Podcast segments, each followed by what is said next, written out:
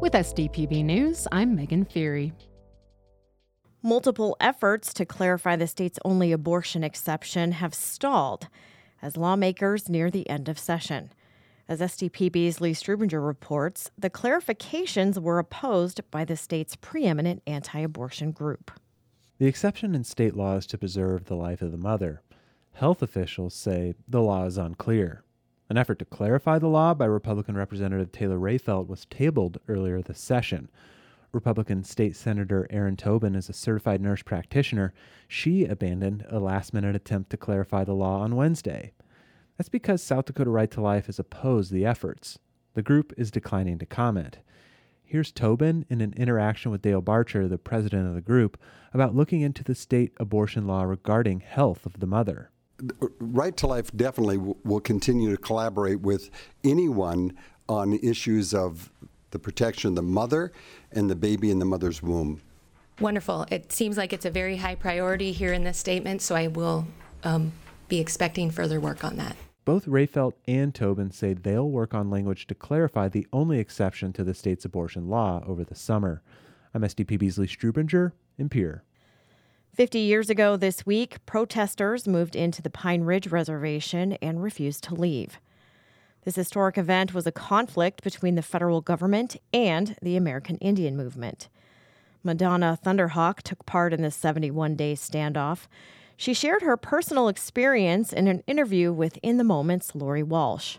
At night, there were firefights. The feds would drop flares that lit up at different intervals, some on the ground, some higher, some were way higher. So the at night, the whole area was was lit up with flares, and then the tracers would and they start.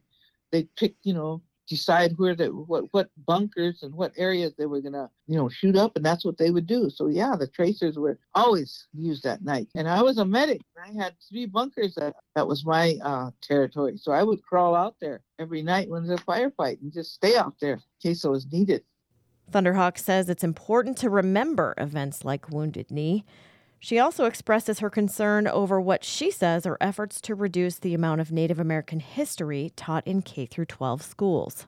You can hear her full interview on sdpb.org/news. State lawmakers are advancing a bill that prohibits non-compete clauses for several healthcare practitioners. Supporters say they want to break down barriers to healthcare access. SDPB's Lee Strubinger has more.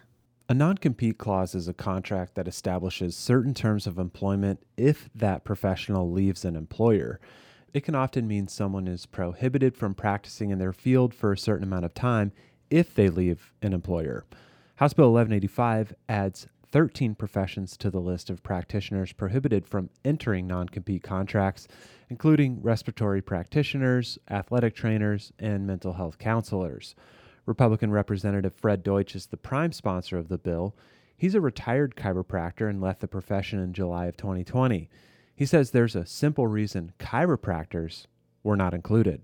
They didn't ask to be included, along with everybody else. The only people that got included were those that asked. Critics say the law should extend to all health related fields, not just the ones listed. That includes Republican State Senator Lee Schoenbeck. The irony of chiropractics not being included in a bill proposed by a chiropractor to do away with these for every other profession is just is a bridge too far. Senators amended the bill, adding chiropractors, dentists, and podiatrists. The bill heads back to the House to approve the amendments. The governor's office supports the legislation, saying a whole range of workers should be able to work freely without non competes. They say removing that barrier helps address the state's ongoing workforce shortage. I'm SDPB's Beasley Strubinger and Pierre. The Senate Health and Human Services Committee met for the final time this legislative session. Lawmakers discussed House Bill 1053, which would prohibit pregnant and breastfeeding women from acquiring medical cannabis cards. Representative Fred Deutsch is the prime sponsor of the bill. He says it's necessary to combat pregnancy risks. Dangers in uh, the neonatal period for a uh, pregnant uh, mother includes 2.3 times greater risk of stillbirth, risk of low birth weight, preterm delivery, increased NICU admission, lower APGAR scores, and uh, uh, altered uh, responses to the baby. Senator Erin Tobin is the chair of the committee. She says HB 1053 presents a clear message from the legislative body. I think we can signal that the legislature agrees that pregnant women should not be using marijuana, and I will be voting to pass this. The bill passed the committee on a 6 to 0 vote. It now heads to the Senate floor. SDPB's legislative coverage is supported by the Friends of SDPB with corporate support from the South Dakota Bar Foundation and SDN Communications. A former Dances with Wolves actor has pleaded not guilty to sexually abusing Indigenous women and girls for a decade in Nevada. Nathan Chasing Horse appeared Wednesday in Clark County District Court to enter his plea. A grand jury indicted him last week on 19 charges that also include kidnapping and drug trafficking. The 46 year old has been jailed since his arrest in late January near the home he shared with five women described as his wives. Authorities say the former actor became the leader of a cult known as the Circle and alleged that he took underage wives. The Pierre City Commission has chosen a new manager for the city's airport. Brian Cowles takes over the job on March 20th. He replaces Cameron Howard, who's served as Pierre's airport manager since April of 2020. Cowles has experience at several other small and mid sized airports. He previously worked as operations manager at the Branson Airport in Missouri. According to the city, the Pierre Regional Airport had more than 16,000 commercial enplanements last year. A South Dakota Game Fish and Parks program to control the population of predator species is back. March 1st marks the start of this year's Nest Predator Bounty Program. Tails from raccoon, striped skunk, badger, red fox, and possum are eligible for a $10 payment. For the first month through April 1st, only hunters and trappers under 18 are eligible. After that, all South Dakotans can take part through July 1st. The state agency says the program protects the pheasant population and gets more young people involved. Last year, one third of the 2,300 people who took part in the program were under 18. The first solo for an orchestra musician or a grand opening for a composer would be a significant moment in any artist's career. This Saturday, the Black Hills Symphony Orchestra has both in one show. SDPB's CJ Keene checks in. The BHSO will be presenting their next program, Young and Talented, to highlight up and coming musical voices in the hills. Conductor Bruce Knowles says don't discount what this moment symbolizes for young performers. It's so great to see these young people taking it to the next level. This, this really is a cut above. We know what it's like to be up there soloing with the symphony. It's so much different than, than playing with your piano accompanist. You have many, many more layers, uh, uh filters to go through.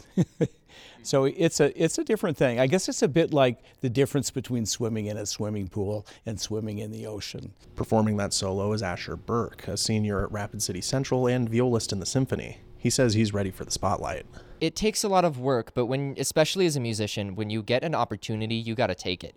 The best thing you can do, I mean, is to get to know people and even getting yourself good teachers, teachers that have played in an orchestra before, like just to test out hey, what can I learn from these people? It's getting to know how it all works and getting to know multiple point of views. Burke says opportunities like these help him see his future in music. So, as a violist, you don't get a lot of opportunities to solo. It's very, very uncommon.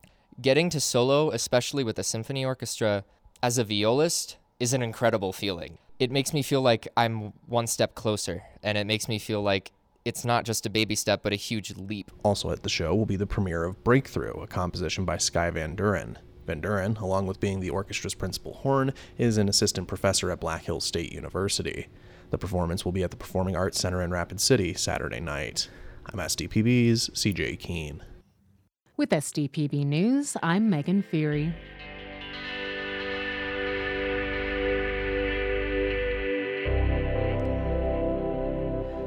And that is your daily news update. Make sure to follow us on Facebook and Twitter at SDPB News and visit sdpb.org/news to stay up to date on our journalism as it comes in. And as always, thank you for listening.